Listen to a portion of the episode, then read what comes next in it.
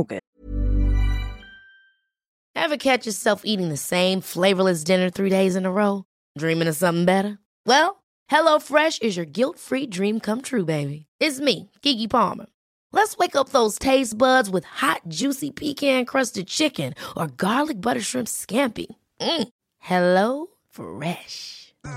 Stop dreaming of all the delicious possibilities and dig in at HelloFresh.com.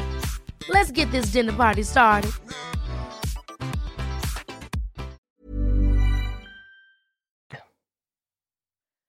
Als Muggel werden in der magischen Welt die Menschen bezeichnet, die keine Zauberkräfte haben.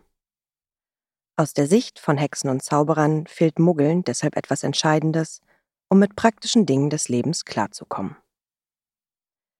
Wüssten die unzulänglichen Muggel, dass ihre Nachbarn zaubern könnten, würden sie bestimmt dauernd magische Lösungen für ihre Probleme verlangen.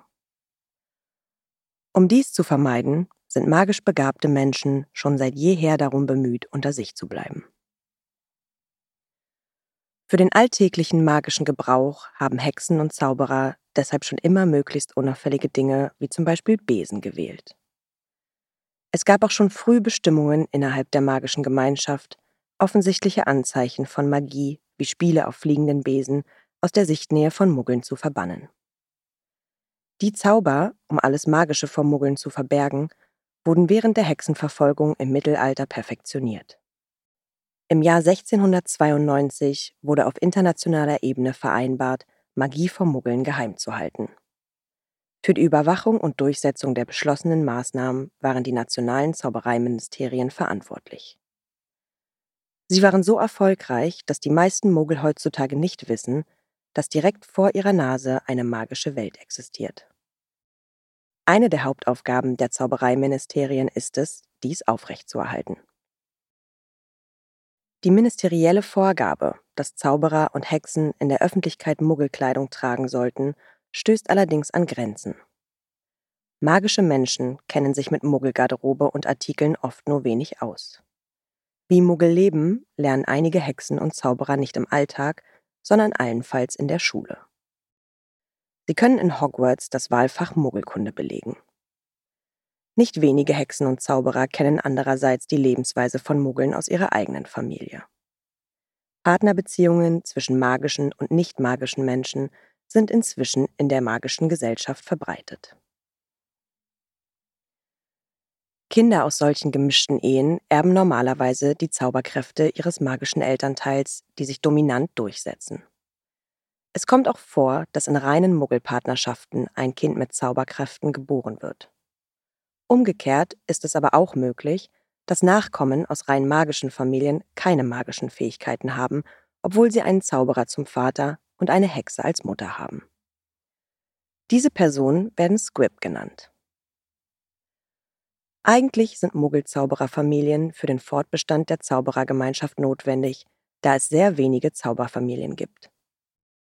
Trotzdem werden sie innerhalb der magischen Gesellschaft oft etwas reserviert und misstrauisch betrachtet. Einige Familien sind darauf stolz, reinblütige Zauberer zu sein und diskriminieren alle, die teilweise oder ganz von Muggeln abstammen.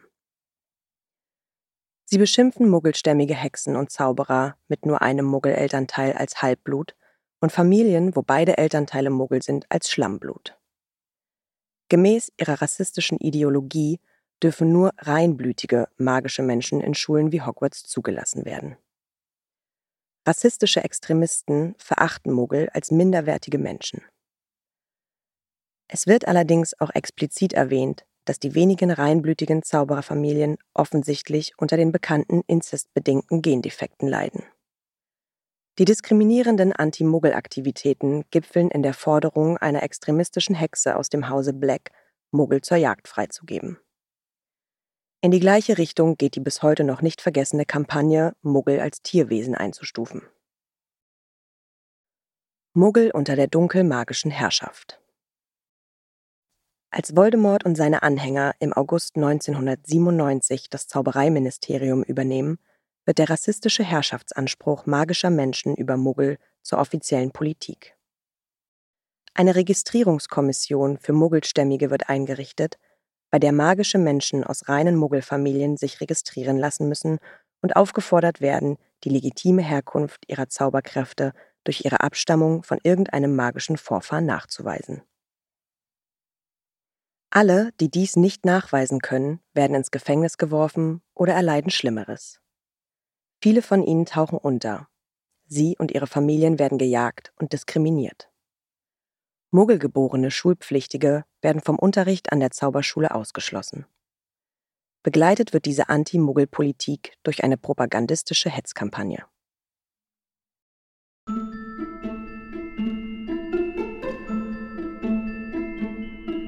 Na, ihr kleinen Hexen, Zauberer und Muggel?